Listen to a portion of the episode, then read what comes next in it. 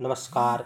भारतीय संविधान प्रदत्त चौथा मूल अधिकार धार्मिक स्वतंत्रता का अधिकार है। इसके अंतर्गत कुल चार अनुच्छेद अनुच्छेद 25 से लेकर अनुच्छेद 28 तक हैं।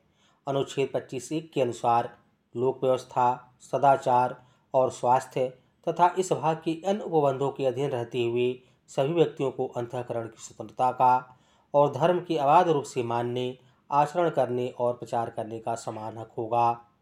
तथा अनुच्छेद पच्चीस दो के अनुसार इस अनुच्छेद की कोई बात ऐसी विद्यमान विधि के परिवर्तन पर प्रभाव नहीं डालेगी या राज्य को कोई ऐसी विधि बनाने से निवारित नहीं करेगी, जो क, धार्मिक आचरण से संबंध किसी आर्थिक, वित्तीय, राजनैतिक या अन्य लौकिक क्रियाकलाप का विनियमन या निर्बंधन करती है और ख, सामाजिक कल्याण और सुधार के लिए या सार्वजनिक प्रकार के हिंदुओं की धार्मिक संस्थाओं को हिंदुओं के सभी वर्गों और अनुभागों के लिए खोलने का उपबंध करती है।